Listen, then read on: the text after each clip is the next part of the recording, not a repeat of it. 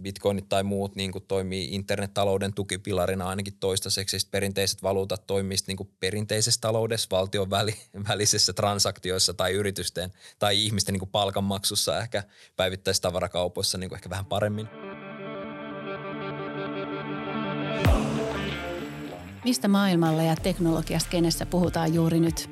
Mun nimeni on Saija Antikainen ja tämä on OP-ryhmän Tekpuhetta podcast, jossa keskustelen yhdessä huippuasiantuntijavieraiden kanssa teknologiakentän ajankohtaisimmista ilmiöistä.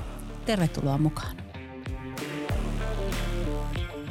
Kryptovaluutat ovat puhuttaneet paljon viime vuosina ja osa onkin povannut niistä koko finanssimaailman tulevaisuutta, kun taas osa puolestaan on sitä mieltä, että ne ovat energiaa tuhlaavaa keinottelua – Kryptovaluuttien yhteenlaskettu kokonaisarvo on romahtanut kolmasosa vuoden 2021 huippulukemista. Joten mikä osa niiden teknologioista on lupaavaa ja mielenkiintoista ja mikä kaikki on silkkaa hypeä? Kanssani kryptovaluutoista ja teknologian mahdollisuuksista keskustelemassa on erittäin kokenut kryptosijoittaja Andre Juselius sekä OPn kryptovaluutta-asiantuntija Roope Mikkola.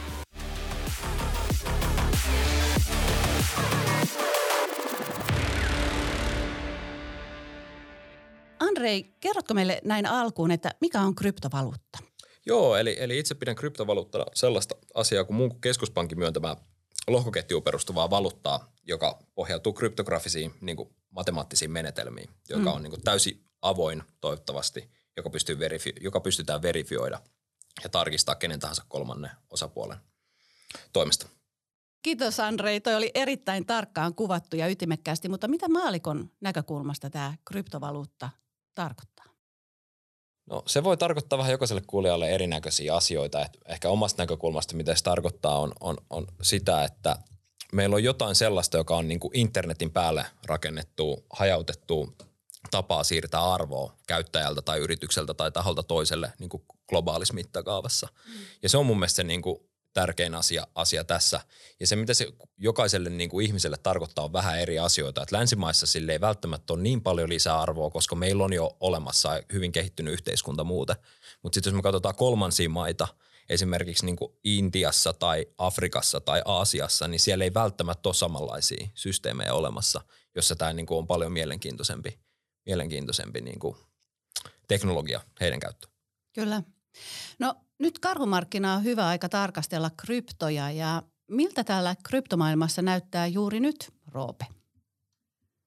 No, tota noin, niin jos katsotaan niin kuin esimerkiksi lueskelee vaikka vähän tuosta talousmediaa tai ihan kaikkiakin medioita, niin tota, voi tehdä nopeasti semmoisen semmoisen tota, saada kuvan tästä markkinasta, että on, on tota noin, niin hyvinkin vahvasti pelkoa on havaittavissa ja tota noin, niin tämmöistä turbulenssia, masennusta. Nämä on ehkä semmoisia, mikä nyt voi, voi kuvata tällä hetkellä tosi paljon nykyistä tilannetta sitten, missä mennään, on ollut paljon erinäisiä tapahtumia, mikä tähän on sitten niin kuin kryptovaluutta-markkinan sisällä vaikuttanut. Ja, mutta pitää tunnistaa myöskin se, että me ollaan tietyllä tapaa kumminkin kryptovaluutta-markkina siis on tämmöinen niin sanottu reunamarkkina ja puhutaan niin sanotusti riskiasseteista, eli tota noin niin, mennään aika paljon kumminkin myöskin sen mukaan, että mitä niin sanotusti perinteisessä taloudessa tapahtuu.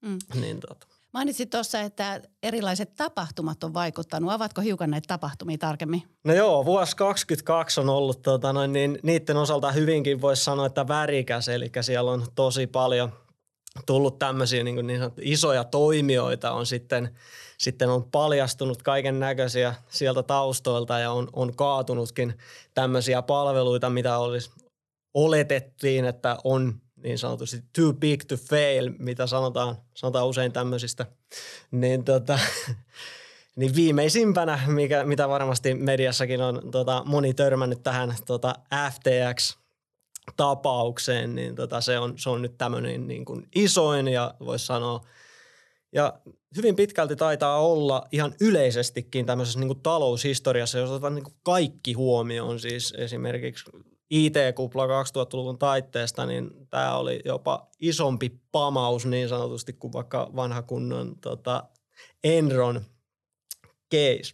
Niin tota, ja myöskin oli sitten tämmöisiä pienempiä muita lainapalveluita Celsiusta, sun muita, mitä sitten kaatuili tuossa tuossa sitten kun hyvin pitkälti, jos sitä vähän kiteyttää, niin siinä vähän asiakasvaroilla on lähdetty spekuloimaan. Niin tämmöisiä toimijoita niin on tota noin niin, sitten sieltä vähän niitkahtanut markkinalta ja se on aiheuttaa tietysti sijoittajissakin tosi paljon pelkoa. Niin kuuntelijalle olisi varmaan hyvä avata tässä, että FTX käytti todennäköisesti niin tota, asiakasvaroin merkittävästi väärin miljardien dollareiden mittaluokassa, joka on jo itsessään niin kuin peruslainsäädännön niin kuin rikkomista, uskoisin, vaikka en olekaan juristi. Et, eli siellä on tapahtunut tosi isoja väärinkäytöksiä, mitä ei pitäisi niin kuin tavallaan millään yrityksellä tapahtua.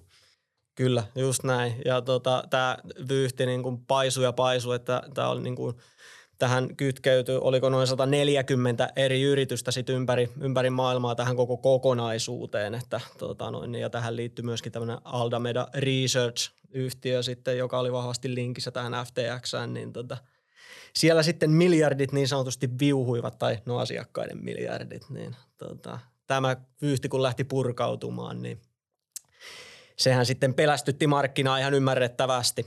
Ja myöskin se, että kun oli jo taustalla se, että niin kuin yleinen tämä niin sanottu talouden makrotilanne, eli tota noin, niin on kaiken näköistä kriisiä tässä meillä muutenkin, mikä vaikuttaa kaikkiin markkinoihin, niin tota, tämä vielä siihen nämä omat tapahtumat hatuksi, niin tota, kyllä on pelkoiset paikat niin sanotusti. Niin, eli kryptomaailmassa tapahtuu.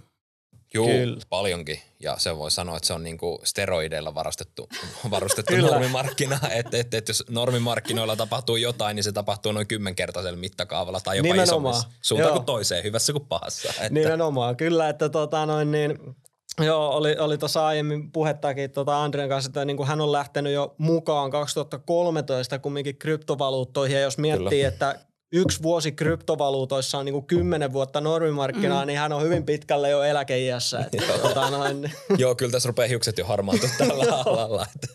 Kaikki on tullut nähtyä, jos jonkunnäköistä projektia ja markkina niin kuin spekulaatiota ja kaiken näköistä muuta. Kyllä, mutta se on omia, mikä tekee myöskin siitä hyvinkin viihdyttävää ja kiinnostavaa, mutta siinä on aika paljon kumminkin käsiteltävää sitten. Joo, tylsää päivää ihan heti tuu tällä toimialalla, että Ei.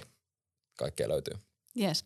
Andri, sä mainitsit tuossa aikaisemmin lohkoketjuteknologian, niin mitä potentiaalia se lohkoketjuteknologia pitää sisällä ja miksi juuri siitä pitäisi olla nyt kiinnostunut?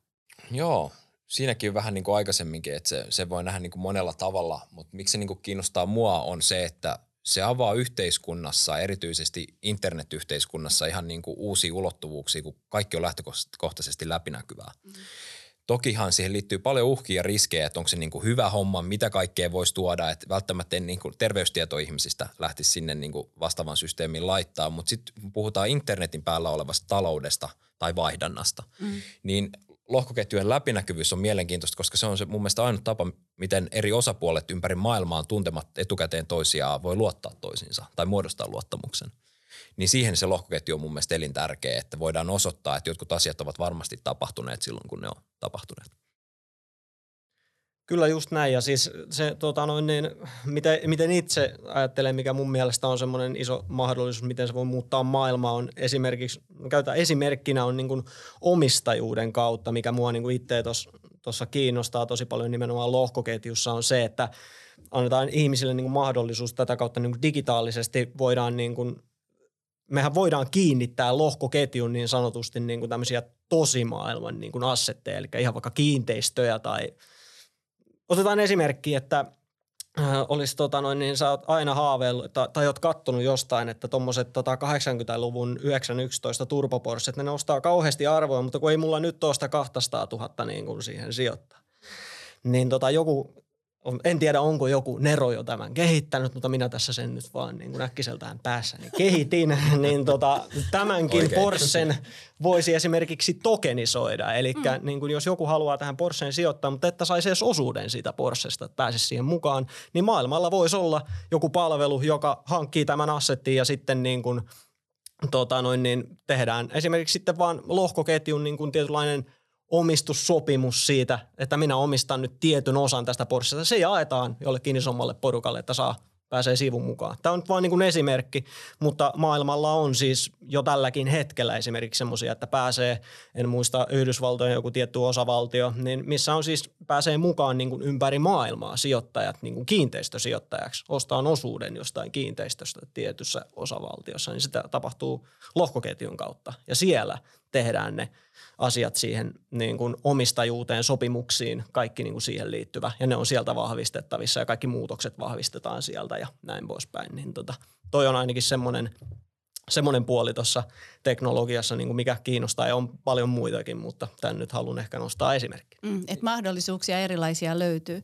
Ja tuossa äsken Roope ja Andrei, kun kuvasitte hyvin, että miten erilainen aikakäsite kryptomaailmassa on verrattuna perussijoittamiseen, niin oikeastaan kiinnostaisikin, että missä kryptomaailman osa-alueesta näette just eniten tätä potentiaalia? No potentiaali näkyy moneskin paikassa ja se vähän menee niin kuin sykleissä, vähän niin kuin perustaloudessakin, että ne samat niin kuin ihmis niin kuin olemuksen realiteetit pätee yhtä lailla kryptomaailmassa kuin perinteisessä sijoittamisessa. Tässä ne vaan tapahtuu niin kuin tosi niin kuin paljon nopeammin ja volatiliteetti, eli suunnan muutokset on tosi radikaaleja ylös, ylös ja alas. Ja niin tota, se potentiaali ehkä sitten niin siinä pitää olla myös niin kuin noin edelliset asiat huomioituna, koska jos sä lähdet kaikkeen NFT-buumeihin, mitä tässä nyt on ollut, ICO-buumeja, DeFi-buumeja, niin sit voi olla, että jos sä oot liian innokkaasti lähtenyt ja ollut sille, että tämä muuttuu sormiin napauttamalla tämä maailma ja sitten se kupla puhkesi.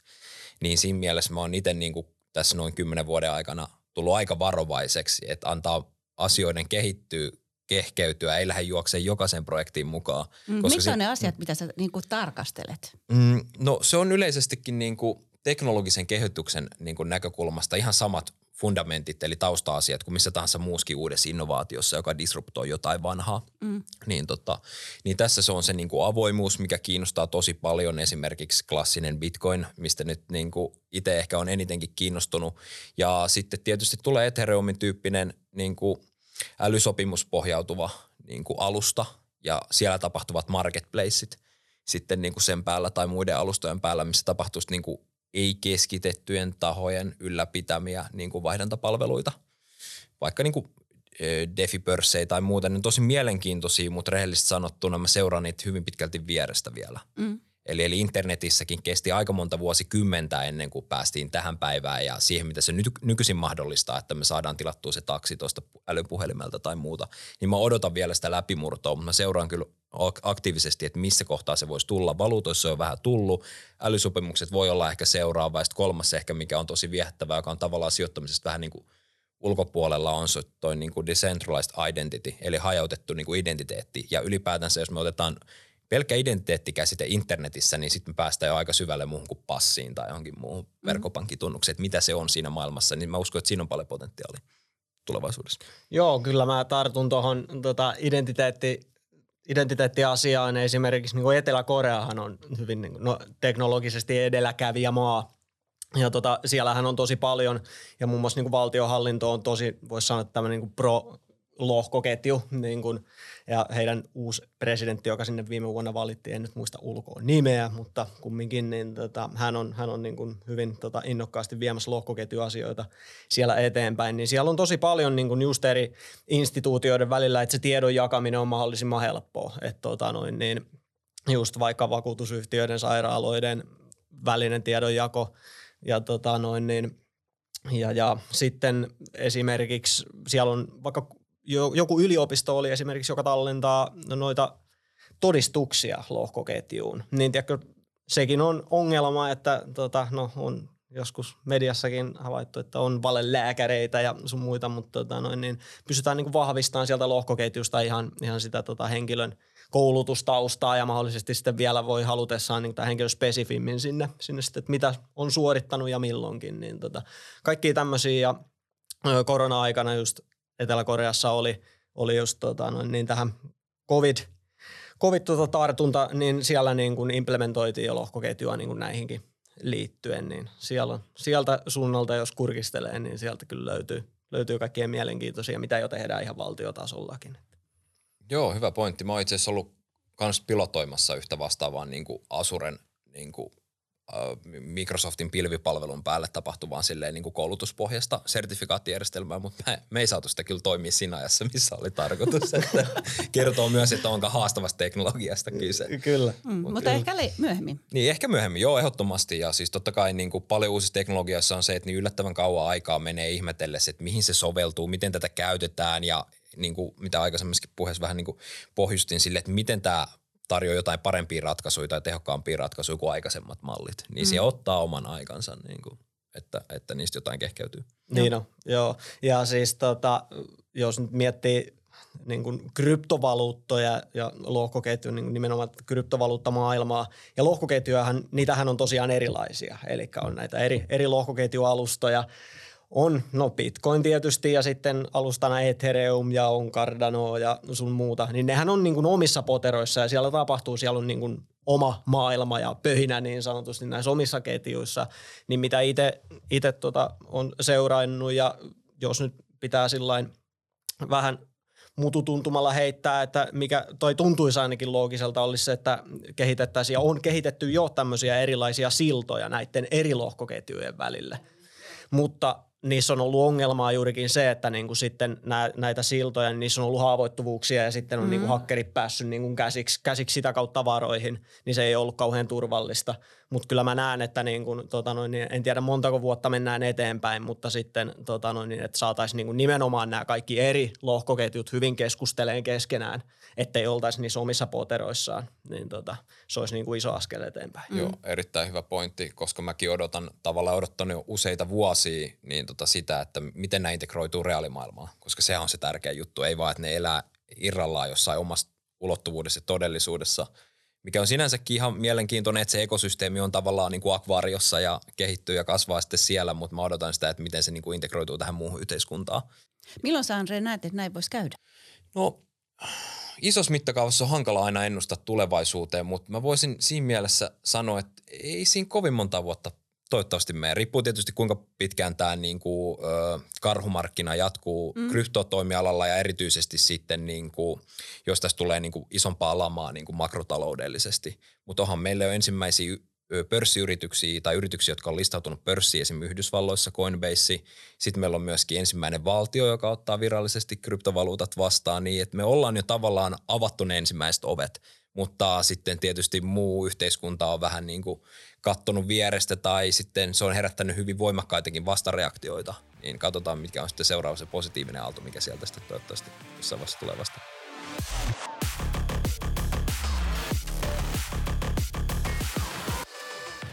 Jotkut bitcoinin maksimalistit puhuu siitä, että, että tulevaisuudessa bitcoini korvaisi perinteiset valuutat. Ja nyt sä puhuit tavallaan niin. integroitumisesta, että nämä molemmat olisi siellä olemassa. Niin miten te suhtaudutte tällaisiin väitteisiin, että bitcoini korvaisi? Mä en lähtökohtaisesti usko tuohon kyllä ollenkaan. Et mun mielestä ei ole ikinä kyse siitä, että se on joko tai. Että se välttämättä on niinku perinteisiltä toimijoilta tai valuutolta kauheasti pois, vaan se on enemmänkin se, että miten ne toimii niinku keskenään – et, et, et, mä uskon, että molemmille on ihan selkeät käyttötarkoituksensa, että et, et bitcoinit tai muut niin kuin toimii internettalouden tukipilarina ainakin toistaiseksi. Sitten perinteiset valuutat toimii niin kuin perinteisessä taloudessa, valtion väli, välisissä transaktioissa tai yritysten tai ihmisten niin kuin palkanmaksussa ehkä päivittäistavarakaupoissa niin kuin ehkä vähän paremmin mm. tai ainakin yleisemmin niin kuin nyky, nykytiedon valossa. Et, et, et, et, se on jännä nähdä, että miten, miten se lähtee tarkemmin kehkeytymään, mutta mä en niin kuin sanoisi, että bitcoin syrjättäisi mitään dollaria tai euroa. Joo, en, ei ole ehkä tähän mitään lisättävää, että ihan samalla, samalla linjalla on, on tota noin, niin tämän, tämän, asian suhteen. Että tota noin, niin kumminkin, että jos nyt mietitään nyt bitcoinia, niin tota, siis track record niin sanotusti siitä, että kun on syntynyt, niin se on hämmästyttävän hyvä. Ja mm. se, että mitä kun on tota noin, niin tämä white paper siitä, eli miksi white paper voi kiteyttää suomeksi on liiketoimintasuunnitelma. En tiedä, onko kauhean hyvä termi. mutta voidaan mennä sillä. Voidaan mennä sillä nyt sitten kansantajuisesti. Mutta tota, noin, niin kumminkin, niin missä on kuvattu nyt hyvin pitkälti tämä, että miksi, miksi kyseinen tota, noin, niin Bitcoin on siis kehitetty ja miten se toimii. Niin kyllä se on niin kuin, tota, täytyy niin sanotusti Bitcoinille kumminkin hattua nostaa, että se on täyttänyt tosi vahvasti ne tota noin, niin odotukset siihen, että mit, mitä varten se on kehitetty ja kyllä sille oma, oma paikkansa tässä, tässä maailmassa on, mutta tosiaan en, en lähtisi nyt niin kuin ihan heti odottaa, että syrjäyttää kaikkia näitä meidän perinteisiä valuuttoja. No nyt kun me puhutaan virtuaalivaluutoista, niin en voi todeta, että show me the money, mutta pakko on kuitenkin kysyä, että paljonko teillä tai onko teillä omistusta kryptoista tai virtuaalivaluuttaa? Kyllähän sitä löytyy sitä omistusta.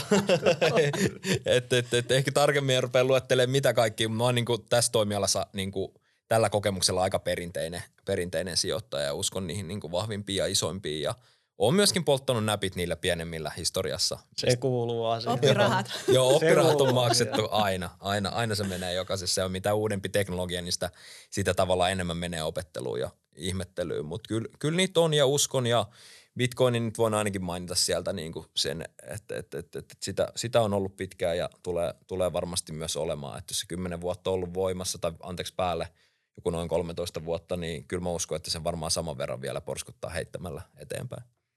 Joo, kyllä se on, se on jo niin, niin, tota noin, niin isoksi, isoksi päässyt jo niin markkina-arvoltaan, mutta myöskin se, että niin kun, tota noin, niin voidaan mitata sitä myöskin niin kun, sitä laskentatehoa, mitä mitä tota noin, niin Bitcoinissa on jo tällä hetkellä, niin sehän niin kuin vaan kasvaa kasvamista ja se yleisestikin se koko verkosto paljon, kun siihen niin kuin liittyy ja ihmisiä tulee mukaan ja näin poispäin. Niin tota, se ATH on vissi uudessa, niin tota, tai anteeksi, laskentateho uudessa ATHssa tällä hetkellä vissi. Joo, se on nyt niin kuin ihan huippu, huippulukemissa kyllä tällä hetkellä, että tota noin, niin se on siinä mielessä, siinä mielessä niin kasvava, kasvava kyllä, kyllä ja tota, No joo, jos mä niin kuin omiin omistuksiin, niin tässä nyt sitten menen, niin, niin, niin mit, mä nyt katon tuosta puhel, puhelimesta, mitä portfolio tänään. No, nousu, nousupäivähän on ollut 37,8 miljoonaa, joo. Se on ihan, ihan työ, niin kuin työ, summa. Niin, töissä joo. käyn ihan kato harrastuksen vuoksi ja Avensikseen nosti justiin uudet kesärenkaat, en rupea pröystäilemään sen enempää, mutta ei vaan. Tota, joo, siis mullahan ensimmäiset juurikin nämä tota, oppi, niin mähän menin suoraan, mä en edes ostanut niin bitcoinia, kun mm. sehän oli, tota, se oli vuosi oli 2017, kun sehän oli jo kallis, kun se huiteli siinä kohtaa, tota, no, niin jo mentiin kovaa vauhtia 20 000, niin olisiko se siinä kohtaa ollut jotain 12 000. Eihän to, et saa hiluja, vaan pienen osan sitä, että niin sieltä sitten tota, noin, niin kattelin niitä muita, muita vähän, niin sitten kato se oli sitä Iko hypeaikaa. niin näitähän saa paljon sitten, kato, isomman bagin niin sanotusti. ja näähän on paljon parempia, kun nämä lupailee näiden nettisivuilla kaikkia hienouksia. Niin, more tota, is more. Niin, niin tota, siihen hypättiin sitten mukaan ja pari, kolme kuukautta ihmeteltiin, että ei hitto, että oikeasti voi lopetella ne työt kohta, että kun nämä tätä vauhtia nousee, että kun laittoi se 500 sinne sisään, mutta sitten se karutotuus paljastukin siinä hyvin, hyvin nopeasti ja ne sitten suli ne oppirahat, mutta kumminkin se on kiitollinen siitä, että tuli, tuli tämä tehtyä, koska sillain se – No olin sijoittamisesta jo niin kuin aiemmin kiinnostunut, mutta sitten jotenkin hyppäs niin sanotusti siihen skeneen mukaan, niin se, jos jaksaa ja käsitellä nyt, diilata nämä tappiot niin sanotusti ja sitten lähtee vähän niin kuin perehtyyn siihen, että miten, miten tota noin, niin mi, mi, mitä tämä teknologia on ja sitten mitä, mitä kaikkea on mahdollista ja muutenkin, niin on se, siellä on paljon niin sanotusti tota itsessään viihdearvoakin siinä. Mm, tota, mahdollisuuksia viihdearvoa, mutta varmaan vaatii sitten myös työtä, vai miten Andre? Joo, ehdottomasti vaatii. Et, et, et vähän niin kuin kaikki, jos me puhutaan niin kuin sijoittamisesta ylipäätänsä tai jos sen niin kuin haluaa saada jotain järkevää aikaiseksi, niin kyllä, niin kuin, kyllä se vie niin kuin tunteja ja tunteja aikaa.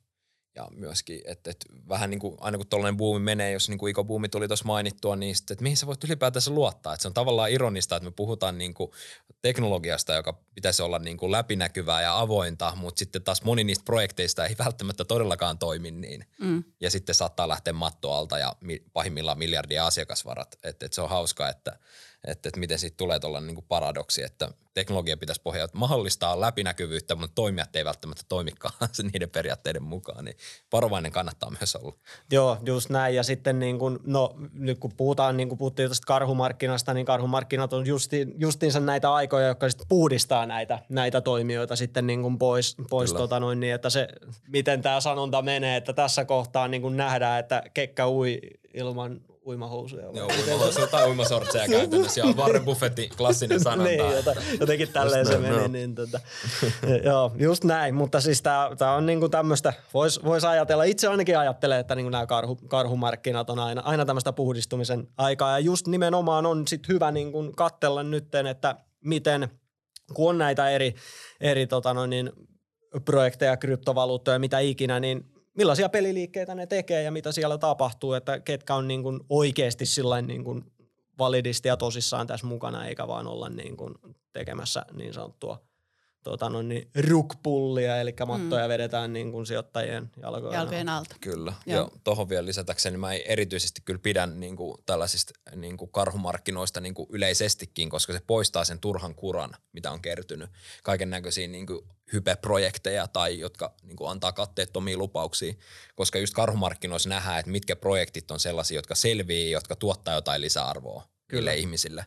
Ja sitten jos puhutaan ylipäätänsä niin kuin sijoittamisesta, sitten niin kuin vähän aasinsillalla eteenpäin, niin kyllähän niin kuin rahaa valuu edelleenkin projekteille niin kuin pääomasijoituksen muodossa tai muuten, niin kuin, jos puhutaan niin kuin sijoituksista niille projekteille, mutta tekeekö niiden tokeneiden omistajat ja sijoittajat sitten loppupeleissä mitään voittoa, niin mä voisin olla siitä niin kuin aika radikaali mieltä, että ei välttämättä, että ne niin kuin isommat rahat ja kuitenkin se ekosysteemi kehittyy niiden niin kuin yritysten projektien ja siellä sen pääomasijoituksen ja siellä sen niin kuin tiedonvaihdon ja rakentamisen kautta Mm. teknologisen kehityksen myötä.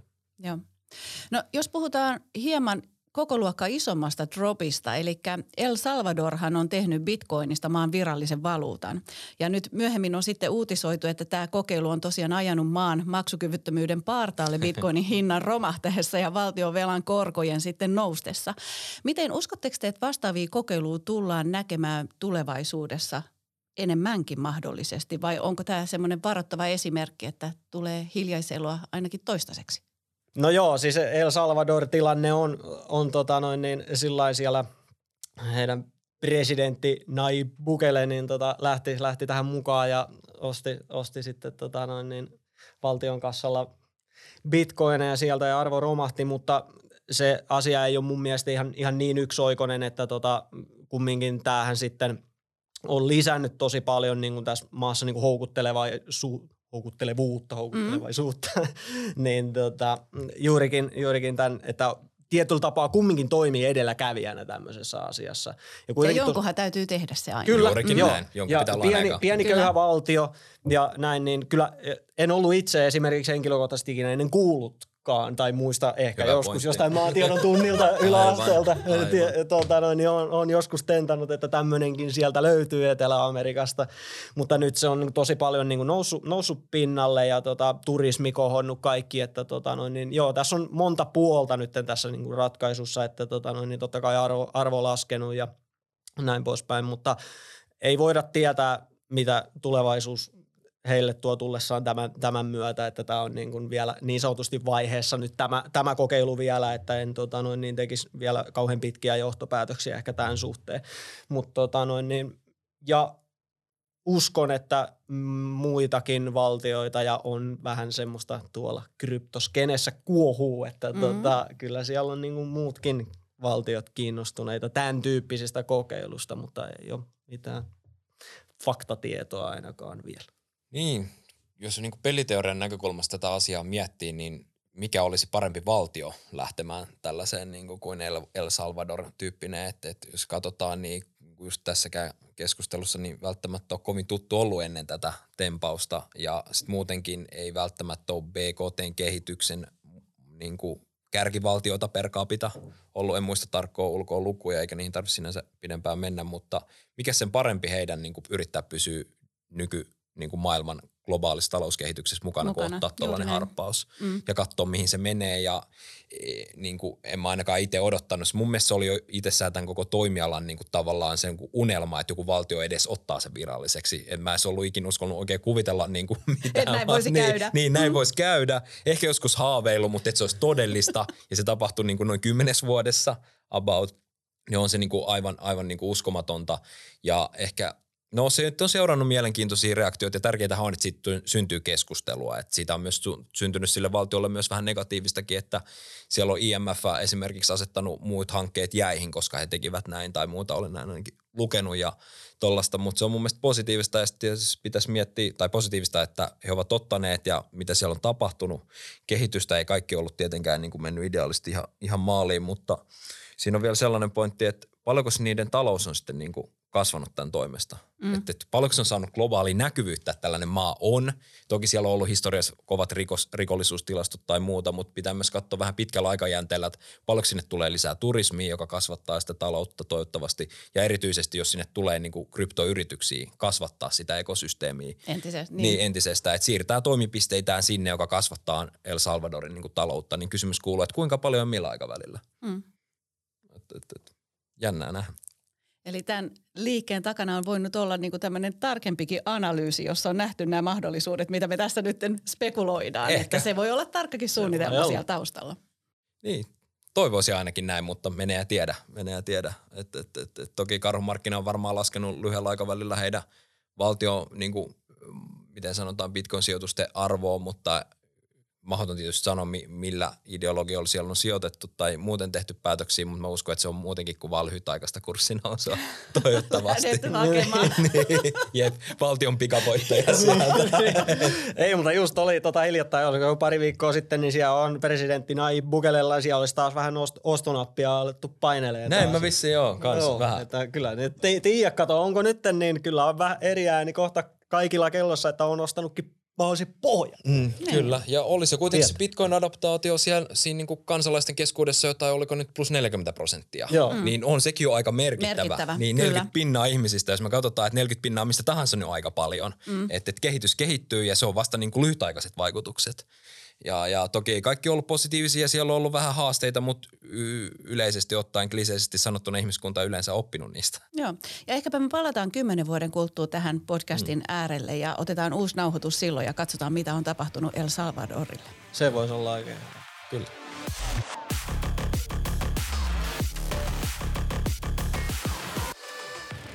Nyt kun keskustellaan Open Tech-podissa, niin miten rahoitusalan instituutiot suhtautuu kryptoihin?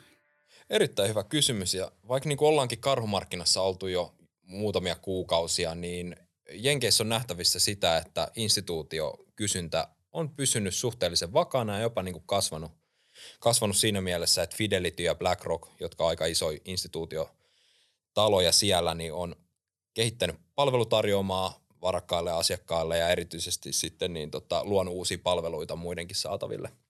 Ja, ja Fidelityllä taisi olla itse asiassa pari kuukautta sitten vanha kysely, jossa kysely vastanneista isoista sijoittajista ja institutionaalisista sijoittajista yli 50 pinnaa on sijoittanut jo. Mm, merkittävä tosi, osuus. Joo, merkittävä osuus. Kun miettii, että tostakaan ei kauheasti puhuta, toki niin kuin perusmediassahan ne jää niin kuin isompien löppien alle, mm. mutta kyllä se niin kuin, siellä kehkeytyy jotain taustalla. Mm, että jotain houkuttelevuutta siinä on. Kyllä, ihan selkeästi. Ihan selkeästi. Ja siinä kyselyssä oltiin vähän niin kuin menty tarkemmin myöskin siihen, että, että mikä siinä kiinnostaa, niin se niin kuin volatiliteetti niin, niin kuin toimii molempiin suuntiin, uhka ja mahdollisuus mm. samalla heille ja – haasteena tietysti varmaan arvon määrittämisen mitta ja turvallisuuskysymykset, mutta mut myöskin se, että hyvin vähän niin kuin, no tavallaan ironista tässä vaiheessa sanoa, kun ollaan karusyklissä, normipörssissä ja kryptomarkkinoilla, mutta niin mm. tota, tavallaan se, että kun se krypto niin kuin varallisuusluokkana tai asset luokkana on niin kuin hyvin vähän korreloinut perinteisen pörssin kanssa, paitsi nyt.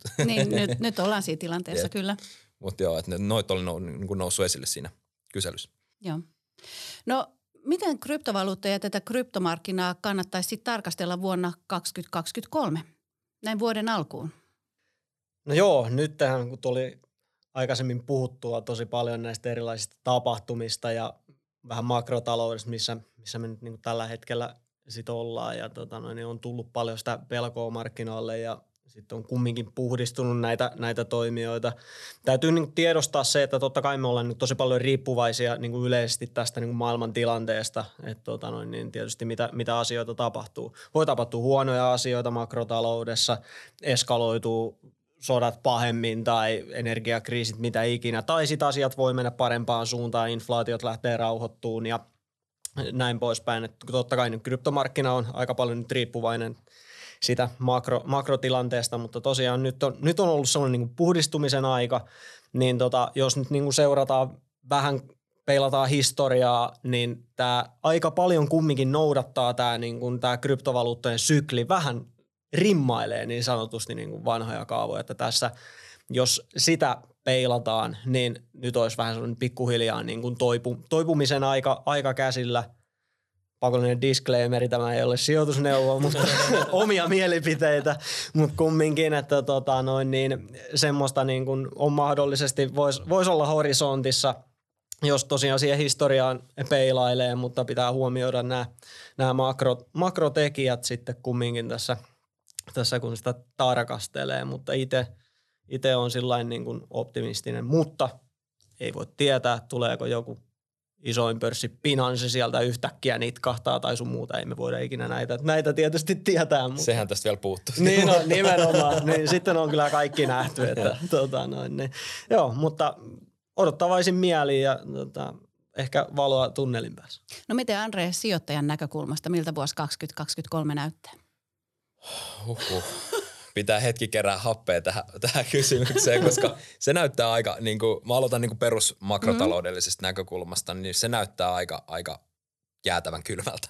Että et, et, talous on sakkaamassa vissiin enemmän ja vähemmän kaikkialla.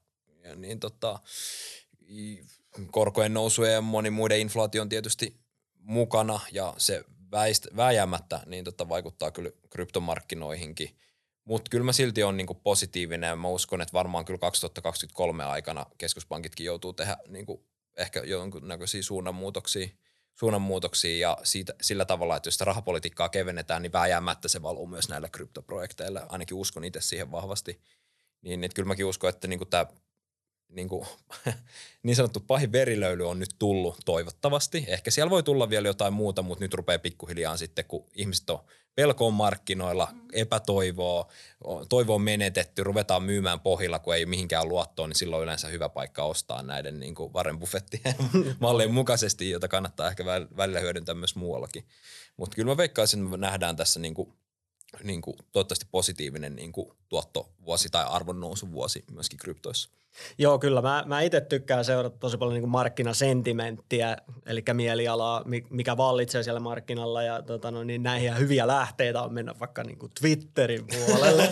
Paras niin, sie, sitä kautta niin tekee vaan päinvastoin, mitä ne siellä kommenttikentissä, kun ne siellä no sekin, joo. Ja niin, tiedätkö, käyttää joo. niitä niin sanottua kontraindikaattorina. Mutta siis joo, että tota, se on vaan hauska niin kuin havaita, että sillain niin vuosi on lyhyt aika. 2021 marraskuussa oli niin kuin, tota noin, niin kaiken maailma oli, crypto.com oli joka paikassa ja oli tota, kaikki hehkutti ties missä ja oli tota NFL-pelit kaikki sun Juuri nämä stadionit oli nimetty niiden mukaan Kyllä, ja mitä kaikkea just näin. Ja sitten mennään vaan niin kuin vuosi eteenpäin, niin ihan oikeasti ja tuolla niin kuin jo kuulet tyyliin työyhteisössäkin, että no mitä sä, että eihän sulla ole kohta enää töitäkään, että tota, no, niin mitäs niin kuin, kun nehän on ihan kuollut koko sydämi. Mm. Niin tota, se on vuosi, niin se kääntyy ihan päälailleen se homma, niin eihän me voida niin kuin tietää, mitä se on sitten taas nyt tästä vuosi eteenpäin. Niin se ihmisen mieliala ja markkinasentimentti, se on ihmeellinen asia, että se Kyllä. saattaa oikeasti tosi lyhyessä ajassa ja ne unohdetaan ne kaikki FTX-romahdukset ja sun Aivan. Niin tota, juurikin se, mistä puhuttiin aiemmin, eli kryptoissa varsinkin, niin se, että kun se vuosi voi yhtäkkiä olla se kymmenen vuotta niin, kuin niin sanottua normaalia No otetaan vielä loppuun viimeisenä kysymyksenä, eli bitcoinin arvon ennustaminen. No tämähän ei ole se sijoitussuositus, mutta sanotaan nyt, että jos se menee suurin piirtein jossain niin kuin 18 000 dollarissa tällä hetkellä, niin kyllä mä sanon, että me lähennetään toivottavasti 40 000 dollaria per, per bitcoinin kurssi dollareissa. Vuoden loppuun. Vuoden loppuun, joo. No sä veit kyllä multa niin kuin, tota noin, niin, ei ikinä pitäisi niin kuin kaveria matkia, mutta kyllä mä oon niin kuin samoilla, samoilla linjalla. Heitetään nyt joku eksakti tähän näin, että tänä vuonna niin kuin huippuhinta tämän vuoden aikana saavutetaan 41 500 USA-dollaria per bitcoin. Myyty. Selvä. Vuoden lopussa katsotaan kumpi osui tarkemmin sitten katsotaan, tähän arvioon. Käy, että joutuuko ihan naurunalaiseksi vai tota, onko maailman fiksuin ihminen. Yes. Kiitokset Andre ja Roope tästä kurkistuksesta krypto- ja virtuaalivaluuttojen maailmaan. Kiitos. Kiitos, kiitos. Mielenkiinnolla jäämme seuraamaan, mihin bitcoinin arvo kehittyy ja mitä virtuaalivaluuttamarkkinoilla tapahtuu. Seuraavassa jaksossa keskustelemme kybersodasta ja kyberuhkista, joten laittakaa siis podi seurantaan ja palataan kuulolle ensi viikolla.